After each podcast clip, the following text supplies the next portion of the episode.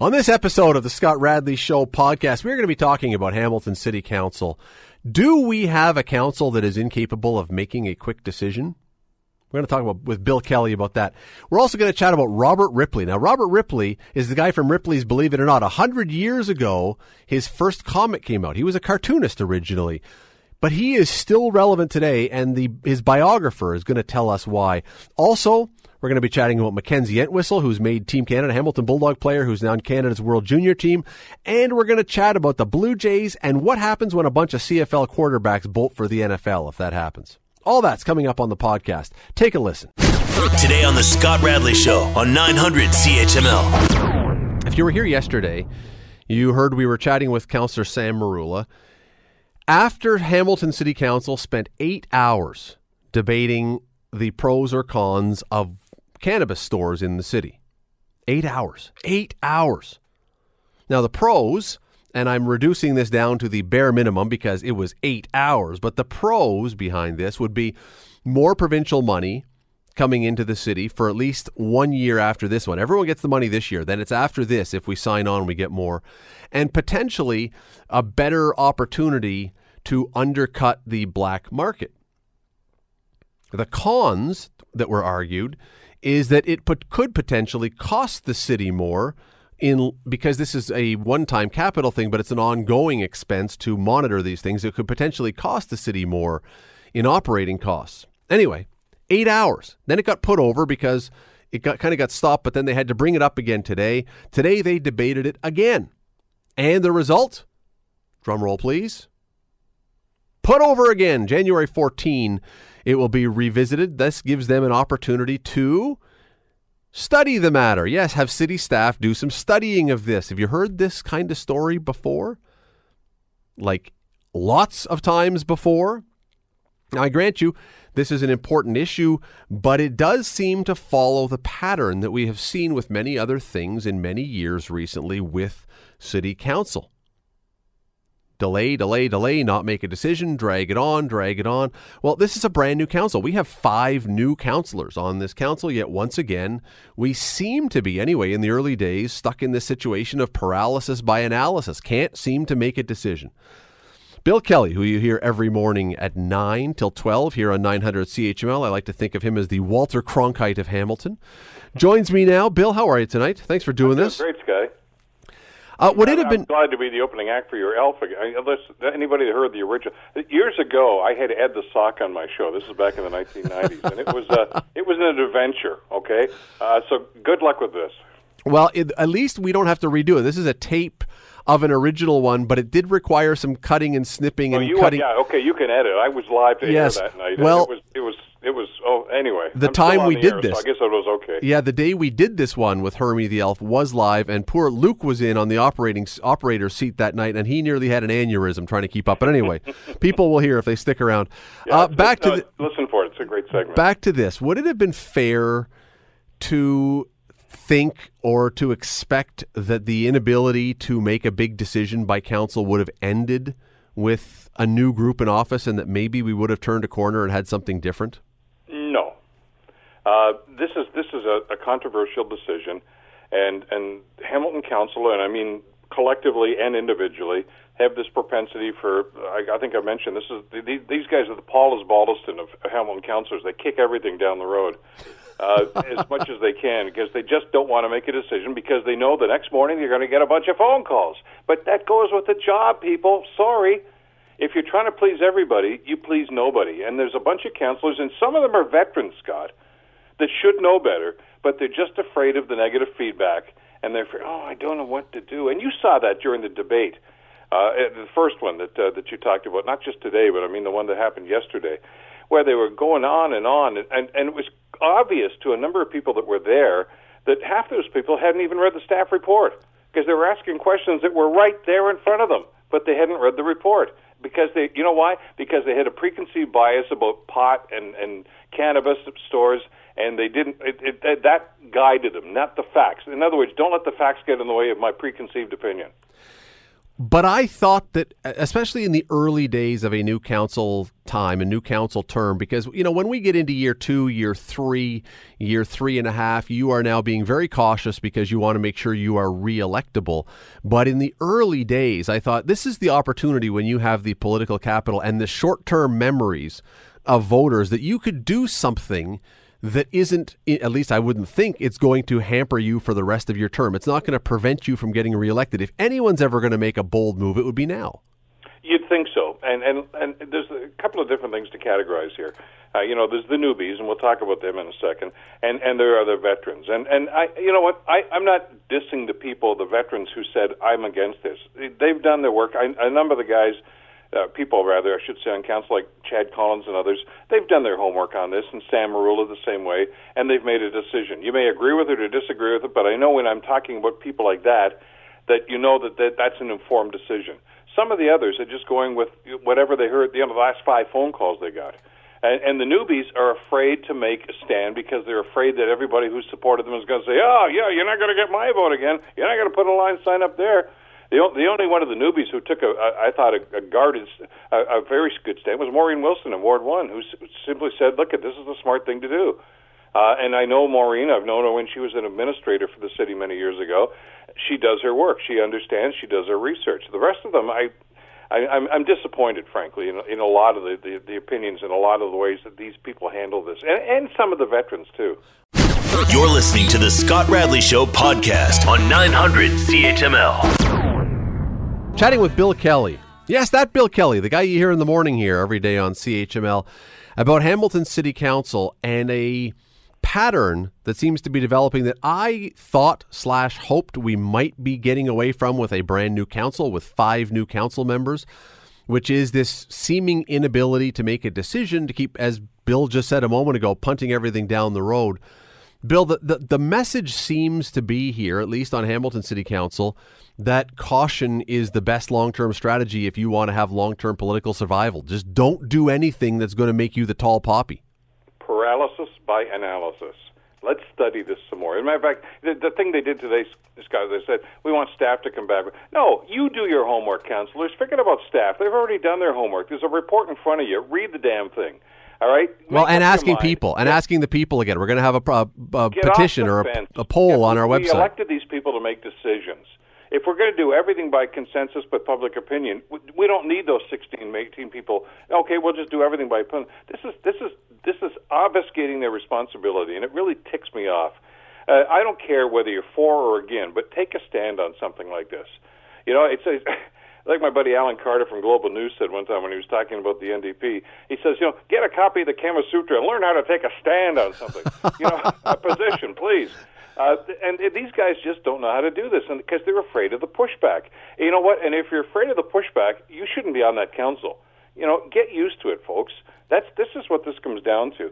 This is an important decision, and and I I've, I've seen the arguments, and I, I've seen some of the people that are against it. I've seen some of the pro, uh, and and some of the arguments are so specious, though, Scott. Well, well, well the funding formula is not right. Well, tell me something I don't know. When has the government, whether it's the federal or provincial government, ever come out with a program where the funding is sufficient? They never do. But well, you know something? If you opt out, if council opts out, and then says, "Well, this is not right. You know, we need more money." The first thing the provincial government's going to say, "We offered you more money, and you said no. So to hell with you." I mean, these guys are cutting off their nose to spite their face. But I guarantee you that if I had all 15 councilors and a mayor sitting in this studio right now, they would probably. Yeah, well, it'd be tight. Uh, they would probably take issue with this line of discussion, and they'd say they are merely trying to make sure they make a right decision, a correct decision on a complicated issue. Then read. You know what, Scott? I, I get that. I listen. I walked that path. Okay, I was there for nine years read the reports, talk to staff. Okay, this idea about when I wanted how the people. I, I tell you right now, half the people you're going to talk to are for it, half of them are going against it. You have to make an informed decision. That's why you're around that council table. All right, you can't just say I'm going to see what people are going to have to say about this. You need to make up your mind, and and they, there's a fear. That, that's what bothers me. A fear that these people are afraid to take a stand because they're afraid of the negative feedback they're going to get. And you know something? I learned this a long time ago when I was in politics.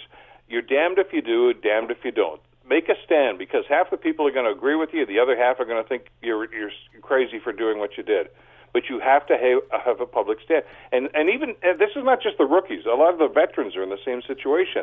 They're afraid because of the negative feedback. So what does this then say about the future? Because this is this is an important issue, but this is not necessarily a city defining issue. This is not the kind of issue.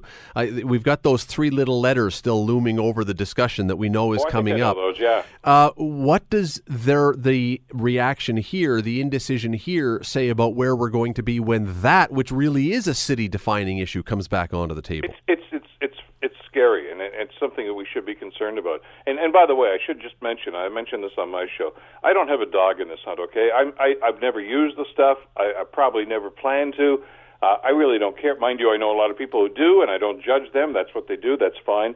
I'm just looking at this from a pragmatic standpoint, which unfortunately is not the, the prism that a lot of these counselors seem to look through. They they seem to look through. Oh, am I, am I going to get 25 phone calls tomorrow? They're going to tell me I'm an idiot. I can't handle that. Uh, make a decision. Take a stand. That's what we elected you for.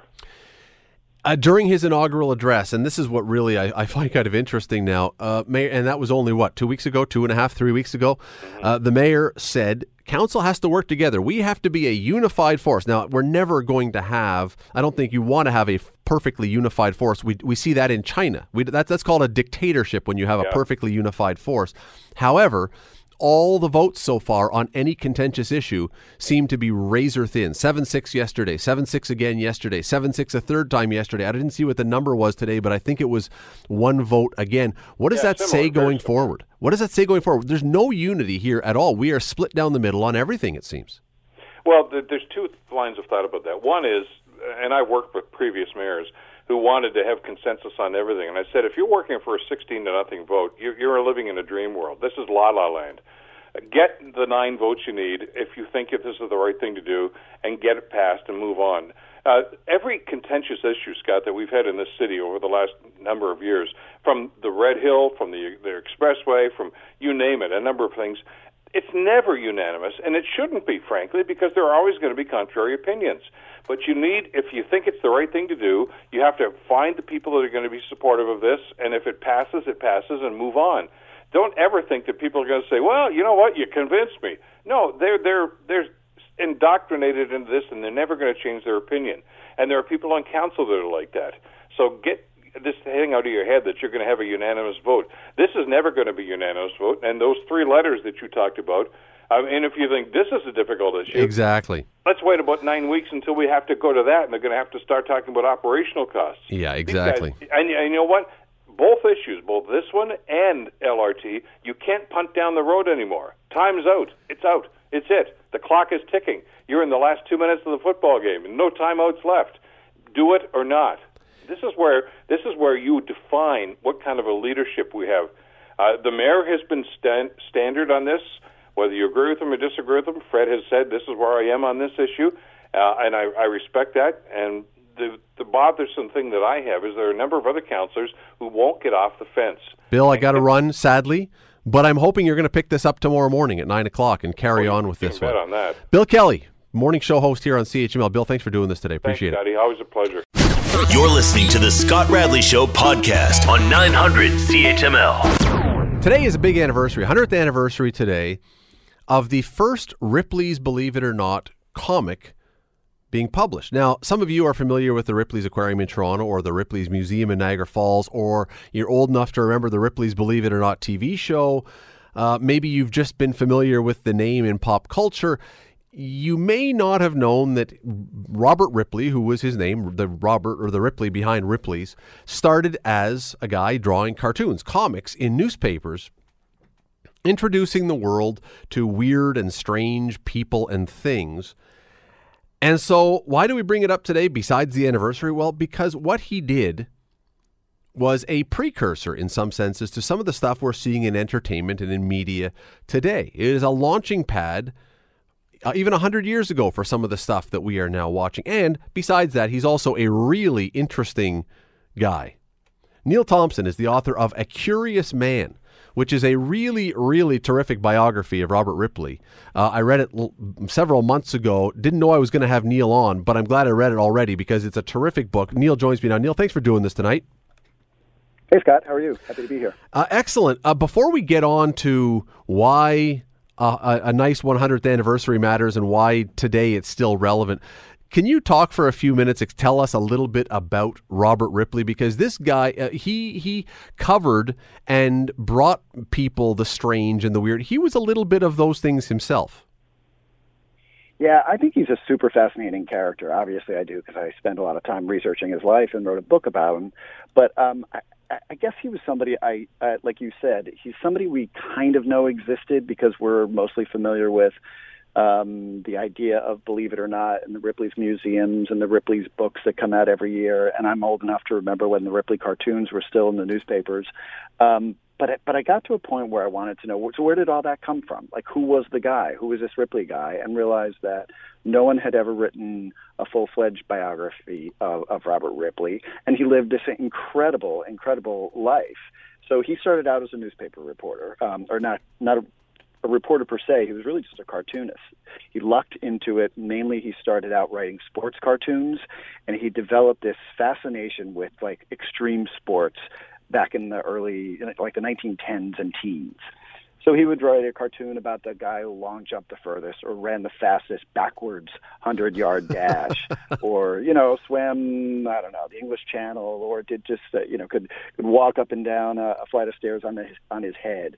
Um, he just like immediately became intrigued by the weird things that people do um, just for kicks or for attention or whatever that their their their desire might be. But but what I what I love about his story is that that interest in in those extremes and and people doing weird things evolved into this broader fascination of just just odd stuff happening around the world. So. Um, he traveled the world pretty early on in the mid-teens, just before World War II. He, he traveled to to uh, Europe and the Middle East. Later in his life, he traveled to what he claimed were 201 countries.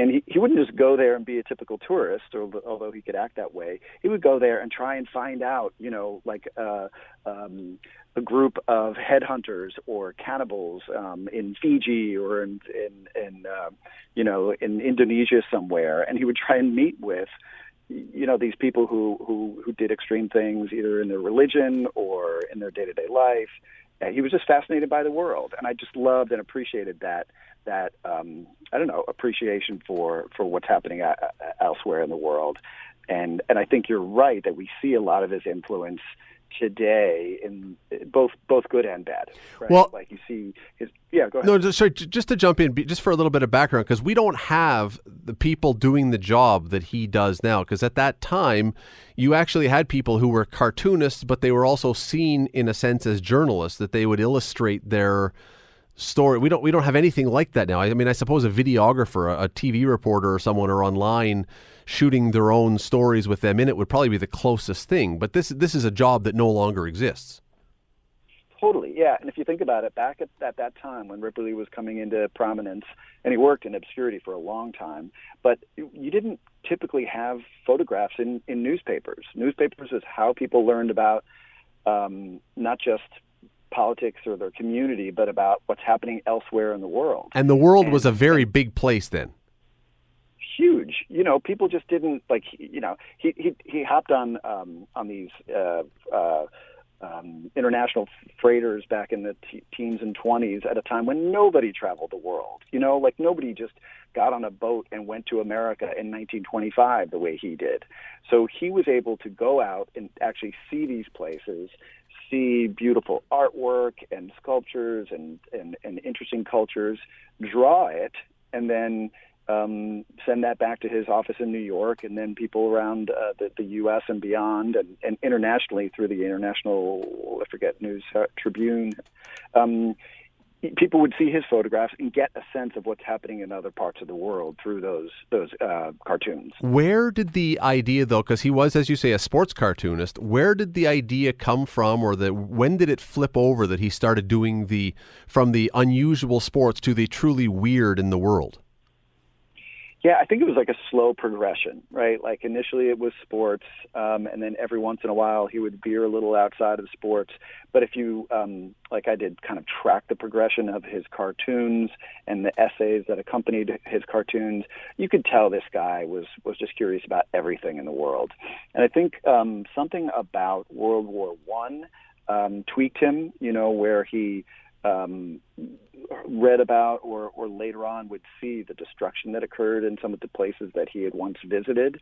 Um, I think that's where he developed this this interest in moving well beyond sports and just telling people about the world because he felt they needed to know. And I think too, what he he really admired and appreciated people who were doing different things or living different lifestyles. I mean, I think he was he was a little bit of a of a ugly American at times, and and his his commentary would at times sound like, you know, t- that today we would view as pretty not PC. we might blanch today, yes.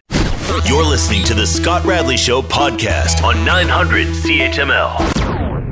We're chatting with Neal Thompson, who is the author of A Curious Man The Strange and Brilliant Life of Robert Believe It or Not Ripley. It's a terrific, terrific book. I'll tell you at the end of the segment where you can find it. I'll remind you about it. If you need a Christmas gift, it's a perfect thing to get for somebody who likes interesting stuff.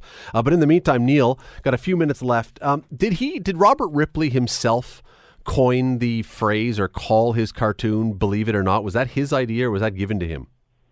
You know, it, he claims credit for it, or did. He he passed away in 1949, but uh, he always claimed that it was his idea, um, and he also claims that it wasn't.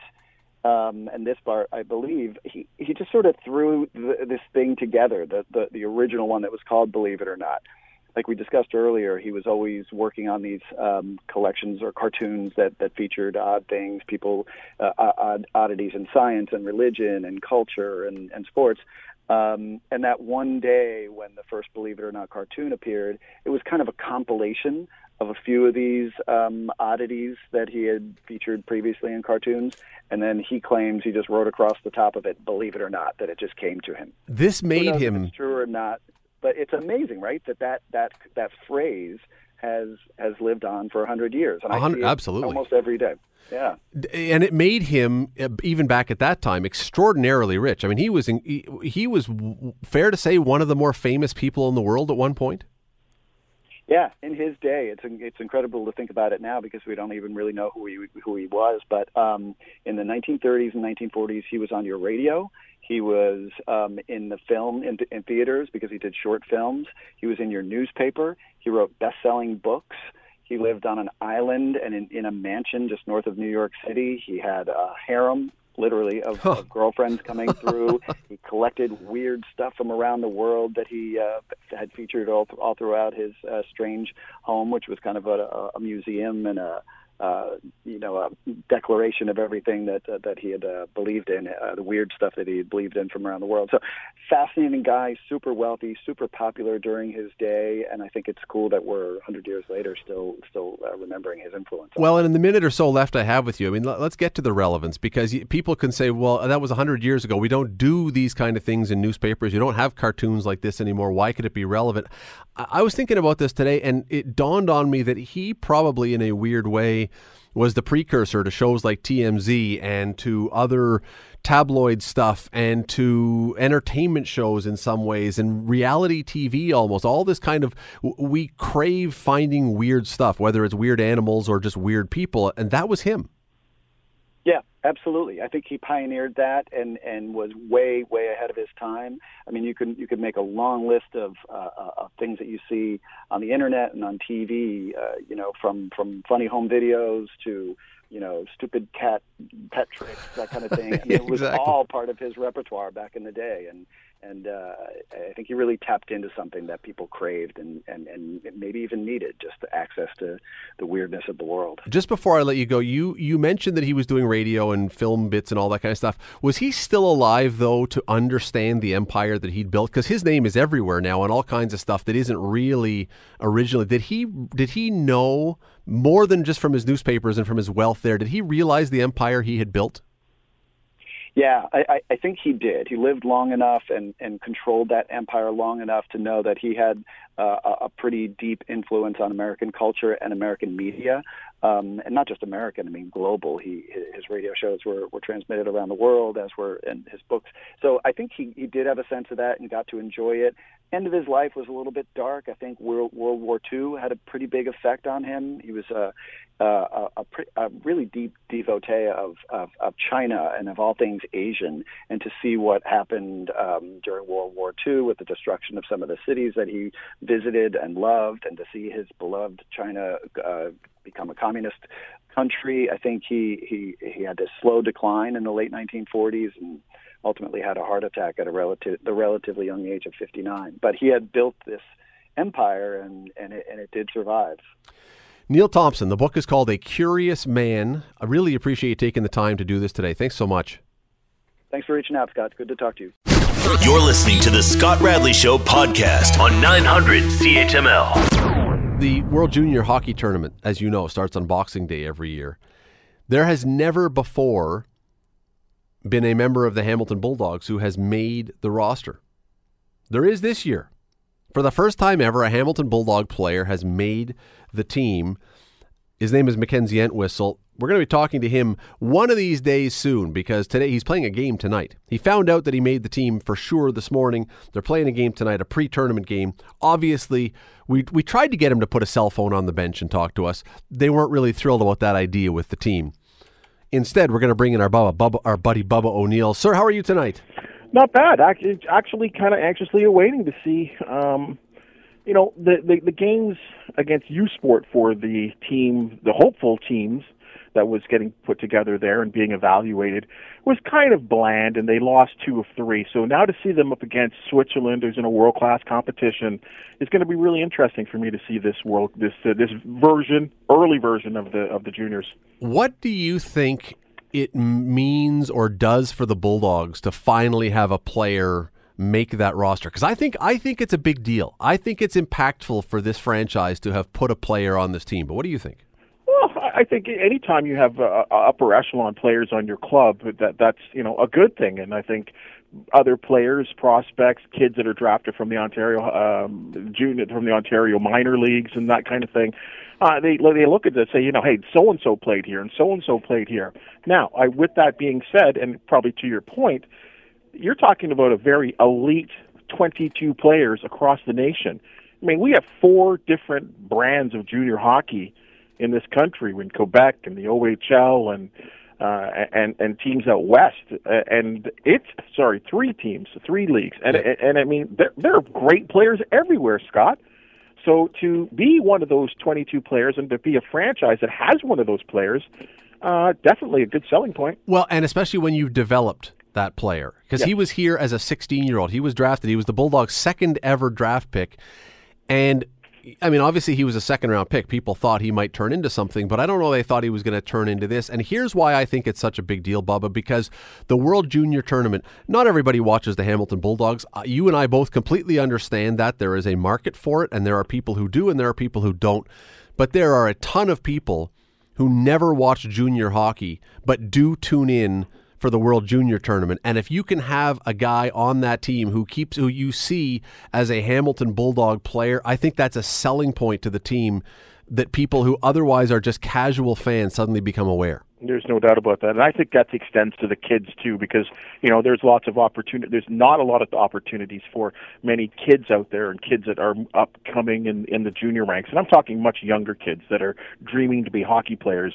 They don't get an opportunity, maybe on weekends, maybe to see some of these junior stars. But during the week, when a lot of games are being played, they don't get to see them. But for whatever reason, because it's the holidays, uh, it is an opportunity for a lot of young kids to say, "Wow, I want to be one of those kids." And you know, Mackenzie Entwistle, uh, he, he had an interview here on on CHCH on our morning show, and that was one of the things that he discussed uh, a couple of weeks ago, about a, about a month ago, is that it's the memories are still so fresh in his head of his family, he and his family watching this tournament on television, and himself thinking to himself by then he had already decided he wanted to be a hockey player, that he wanted to be in that tournament one day. So dream realized, and that's a wonderful thing for us. No, it is, and he, and here's the best part about this, and people are going to think that I'm just sucking up. It's not the case because I would say it if it wasn't Uh, Mackenzie is honestly one of the nicest kids, the most polite kids, the most down to earth kids that has ever come through the Bulldogs organization, honestly. And he's the captain of the team now, and that's well earned.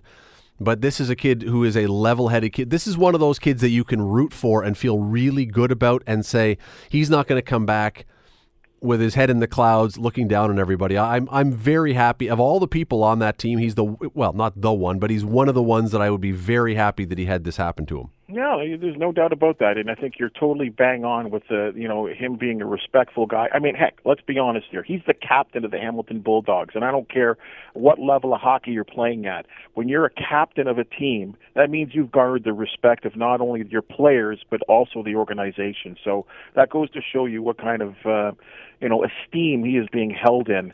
And and there are older players on the Bulldogs that could easily be the captain but uh, Mackenzie's leading the way on the uh, defending OHL championship team. Let us switch to a different Canadian sport because we've heard in the last we now we knew this was going to happen, but we've heard in the last week that two of the bigger name CFL quarterbacks, Mike Reilly for Edmonton and Bo Levi Mitchell of Calgary, have both been getting NFL tryout time. Bo Levi Mitchell, apparently today the report was he's already had three or four tryouts or practices, and That's he's got four more on the agenda coming up, we hear. What does it do? Is it a bad thing for the CFL? Because I'm never sure how this plays. Is it a good thing or a bad thing if two of your top quarterbacks end up leaving the league and going to the NFL? If they were to get signed, is that a feather in your cap if you're the league by saying, "Look what we produced," or is it, a, "Oh man, we just lost two of our marquee players"? You know, it's a it's a bad it's a bad thing and a good thing all in one. And let me explain why I say this. It's a bad thing because anytime you lose top end talent in the Canadian Football League, and you're talking about in Bo Levi Mitchell's case, and even Mike Reilly's case the year before, you're talking about the most outstanding player in the league the good the the bad so that's the bad to me right? Because these are the stars that people pay to go see and and and and are the better team. I mean you want to see talent. You want to see good players. The good for that is good the good for the player because they have now completed in maybe in some case for some of these players an apprenticeship that they were not ready for the National Football League from the time they are drafted. And with the experience that they've gained here in Canada, they've learned to redevelop their game, be a leader, be effective, put up points, and I'm talking about quarterbacks here, and and and move on from there. The problem with that is that the player will always say, you know what, I went up to Canada and I became a better player. Unfortunately, the people, I mean, say Bo Levi Mitchell goes to, I'll throw it Jacksonville.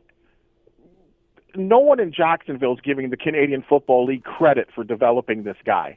It's it's like oh, there's two there's for a while. There's two guys. There's two guys that I can remember that ever got that kind of pump up for the league. One of them was Warren Moon, and one was Doug Flutie. And I can't think of any others other than those guys who ever got what you, you just know said. What, Scott? Sorry to, to interrupt, but I, I disagree because I know there are. We think we know that we know that Warren Moon spent five years up here, won five championships. We know that Doug Flutie was a failure, and that in the NFL came to Canada and became argue put up the maybe the best statistical seasons we have ever seen. But generally, to Americans and American football fans, that is quickly forgotten. So they just disappeared and then reemerged. Absolutely.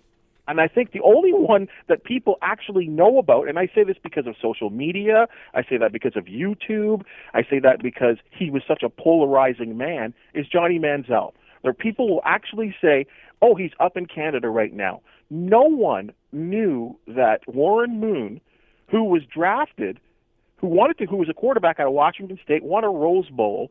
He did disappear for for a lot of Americans. He did disappear, and then five years later came back with Hugh Campbell, and you know went on to be a, a, a football hall, a, you know, football Hall of Famer. Uh, and and I say the same thing for Doug Flutie. No one, few people know that he actually put up these crazy numbers in Toronto, uh, BC, and Calgary. They just see that oh, now he's finally matured. I the other part about this is even if you could convince you or me that that wasn't going to be the case, even if you could make a case that if Bo Levi Mitchell lands on an NFL team, that somehow that is going to work as a selling tool or a marketing tool for the CFL, which, as you just expressed, is unlikely. The more likely scenario for Bo Levi Mitchell or Mike Reilly is that they leave the CFL and they go down to the NFL and they're a backup quarterback who doesn't even play very much. So now the CFL loses two of its best players and they don't even get to play in the NFL to do that sales job. Yeah, and, and but here's the thing. Uh, they make a lot more money, though. It, it, yeah, it, it's not even a lot more. It's a lot more, right? And you do get that experience of, and for those guys of learning again the, four down game once again, and learning that smaller field. And it could be a, a year or two of development for them before they do get a chance, because there have been some quarterbacks that have gone back to the National Football League uh, or have gone to the National Football League and just haven't been that good. Dieter Brock is one that comes to mind um, you know, went to an LA Rams team that put together a very good record, went to the playoffs, but it certainly wasn't because of him. He, he, I mean, it was almost like they didn't want him to pass, but he had a Hall of Fame running back in Eric Dickerson that he could give the ball to. Um, and there are some, like as you said, Warren Moon would be the one who had immediate success and had a very long, excellent career in, in the NFL. So I see a lot of pluses and minuses and you constantly hear this from the CFL fans and the CFL themselves. They don't want to be seen as a feeder league to the National Football League. So, and yet, every player, or at least most of the players, would be very happy if that was the case. Sure, because it gives them an opportunity. You know, and now, not to not to to, to be a, to put scare tactics in here. Now, I'm concerned is the Amer- the American Alliance of Football. Yep. Um, and the which XFL, is, which is a second, is down from that one. But the American Alliance of Football, it's a startup league for those who don't know. It's supposed to be starting. Is it next summer or the summer after? This, sum, this, this, this spring. Summer. This spring. And they're paying, on average, it'll be higher salaries than the CFL is paying. I, I thought, I believe it's a cap league, Scott. Yeah, but it'll still I, work I, out to slightly higher. I understand. The point the would average. be like, than the average, right? Than the average. Seventy-five thousand dollars U.S. a, te- a player is what they're capping players at. So right on the average, I would say cat you players are not in the Canadian game making on the average seventy five thousand dollars US. So it's a tough one. This this becomes to, to me a real tough one because if you again, I think a lot of people up here like the thought of saying, "Hey, look who we've graduated to the NFL," and the CFL certainly would market this, and certainly would, I think, while they don't want to point attention away from the league would say, hey, look, look at how good our players are. They're now down in the NFL. But you start skimming the top, top players out of your league. I don't care who's coming up behind. It's going to be tough to backfill with the same level. But let me throw you this, Scott, and and uh, this is something that I have long thought about. I really have given this a long, long thought. And as I, you know, I've had some, you know, the last couple of years, I've had, I think, a really good experience you know, doing color on on another radio station for the McMaster Marauders football station uh, football team. You know what? If these players do go to the American Alliance of Football, if they go to the XFL, you know what? I'm okay now. I used to be I, I, I never used to think that because this country is developing players in sport generally, basketball especially, and now what I'm seeing, Canadian football players are so much better than they were just 10 years ago. And if this gives the league an opportunity to finally have a Canadian football quarterback of excellence and many other players, there are wonderful players in this league. There are wonderful Canadian players that are playing in the United States that probably won't get a look or probably won't get drafted in the NFL. And if they come home and play here, and we get provided with an excellent brand of football that's that, that's really not much different than what it is now because of the Canadian quota. But now we get to see some Canadians playing the key positions, as opposed to my thoughts before that I I, I couldn't see that happening. I now can see that. What about happening. an all Canadian league? Let's just make it all Canadian. Well, I know I'm just saying whatever it is now, and now, now we're just seeing more Canadian players. I don't know if it has to be all Canadian. I don't want to put a cap on anything. But I, I think this now opens the door. If more players are going to go to the States, so be it. That's just another opportunity for, for maybe a Canadian player. And again, the, the improvement of some of these players, and those are, and, and remember, these are the ones that have been trained on the big field. These are the ones that have been trained playing three down football. Let me ask you one more thing about this. If you are a team other than Calgary or Edmonton, right. who potentially could lose your franchise quarterback. Are the rest of the teams in the league salivating at the possibility that those teams are going to lose that guy? Or are the rest of the teams in the league looking big picture and saying what we've just been talking about, saying, I don't know that it's good for us to be losing these star players? Because if they're gone, it certainly makes it easier for Winnipeg and Hamilton and Ottawa and other teams to to win. So, I mean, do you, do you think most of the people in this league are big picture viewers or my team viewers? I, think I think people are win viewers. If your team wins, you're all you're, you're okay. Now, if you're Montreal and you're rebuilding, well, that there's your challenge. That's what you have general managers and and scouts for. And like I said, if there are, because I know there are, and I think you know there are too. There are great Canadian running backs across you know the Canadian university level that could probably play on a team right now. And there are probably great Canadian quarterbacks that are sitting on rosters right now that will never get a chance because of the American coaches putting in American players, or they just had a be- what they believe is a, a more accomplished background playing in the in the NCAA. I'm I'm I'm all for the best being the best. Trust me there. I will say that. If you're the better player, I don't care where you come from. But if there's more of an opportunity now for these Canadian players to stay home and play here, so be it. And I think teams should start thinking that way as well too, because I think you're starting to get to a point now about the long-term success of the Canadian game. And if we want to sell that it's a Canadian product and it's Canadian rules, we should also put that same mindset to Canadian players as well. All right, one more topic to switch around to. Again, sticking with Canada. Mark Shapiro, the president of the Blue Jays, emerged from some sort of hibernation, I think, today and talked to the media. He he's been absolutely out of sight, putting Ross Atkins up front forever. Uh, and, and I got to tell you, if I have to listen to one more interview with Ross Atkins, he may be a very bright guy, but he has absolutely mastered the art of speaking in ways that no human should ever speak. Ross Atkins is the worst interview in the history of mankind. There are people who o- we got a lot of respect for that player. There are yeah, there are there are people who speak only Swahili that I would rather listen to in an interview and get more out of than Ross Atkins doing a talk about anything. The man is literally the human insomnia machine. Uh, no, wait, it's not insomnia. He'd put you to sleep, not keep you awake. Whatever it is. He he's horrible. I, he may be a good GM. I don't know. He's very well media trained. I'll tell you that much. No, he's no. I don't think he is well media trained because I think Alex Anthopoulos was well media trained. Because then when he's done, you go, "Hey, I feel pretty good about what I just heard." Not, I want to pry the eardrums out of my head with two screwdrivers before I listen to another word. But anyway, Mark Shapiro emerges from whatever quantum of solace he was in for the last number of months because we've not seen nor heard of him.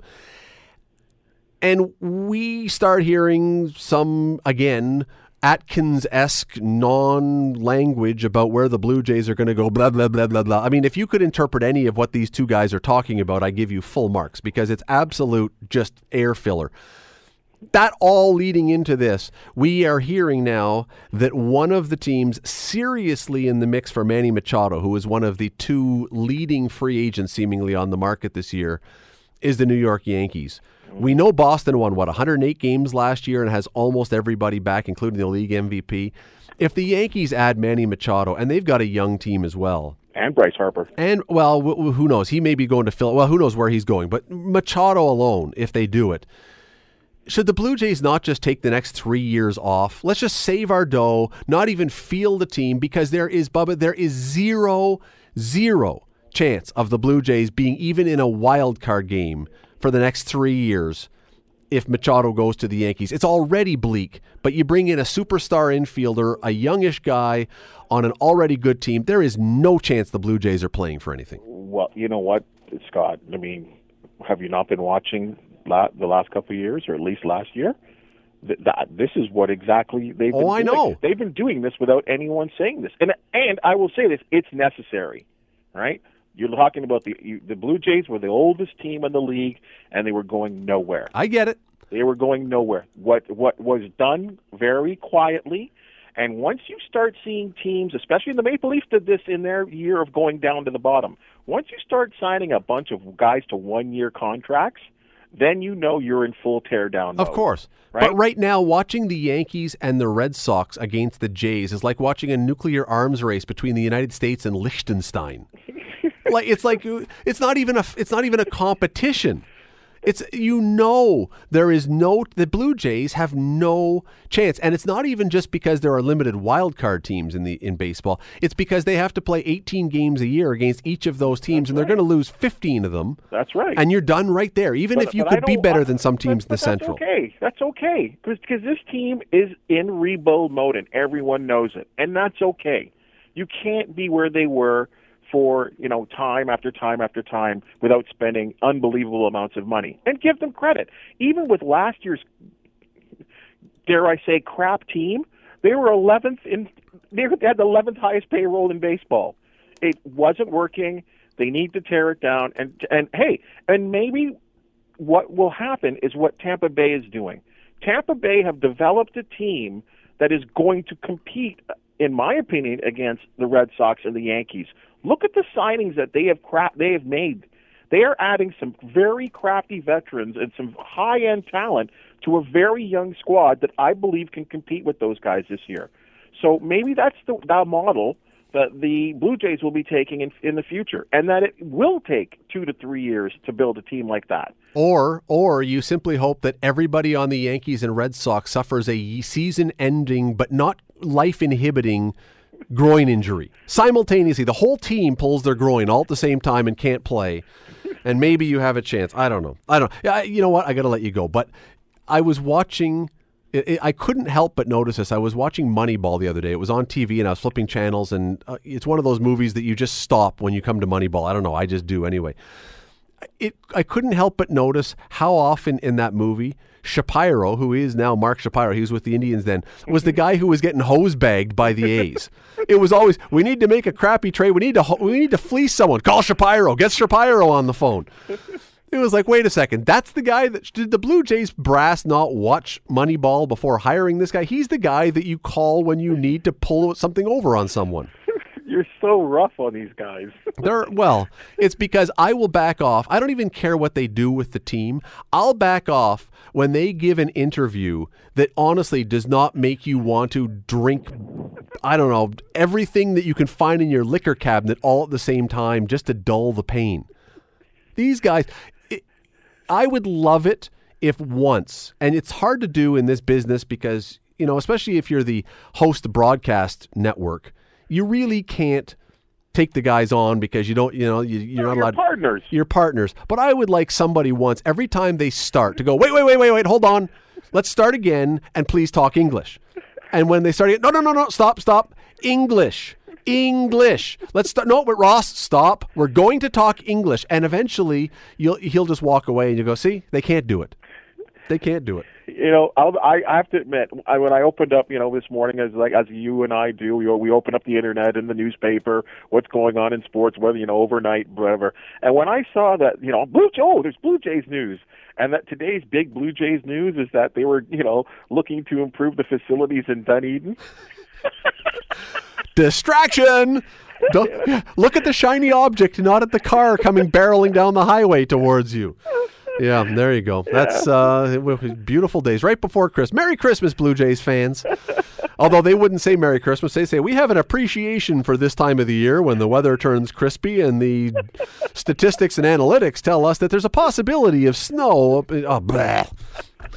Bubba O'Neil, always love having you on. Have a Merry Christmas, my friend. Oh yes, again, again, happy holidays to everyone, Merry Christmas to everyone, and uh, always a pleasure, and looking forward to talking to you soon. The Scott Radley Show. Weekday evenings from 6 to 8 on 900 CHML. The Scott Radley Show podcast is available on Apple Podcast, Google Podcast, and wherever you get your podcasts. I'm Scott Radley. Thanks again for listening, and do not forget to subscribe to this podcast. It is free. You will never miss an episode, and also be sure you rate us and review us. Whatever you think of us, we'll take it. Thanks for listening.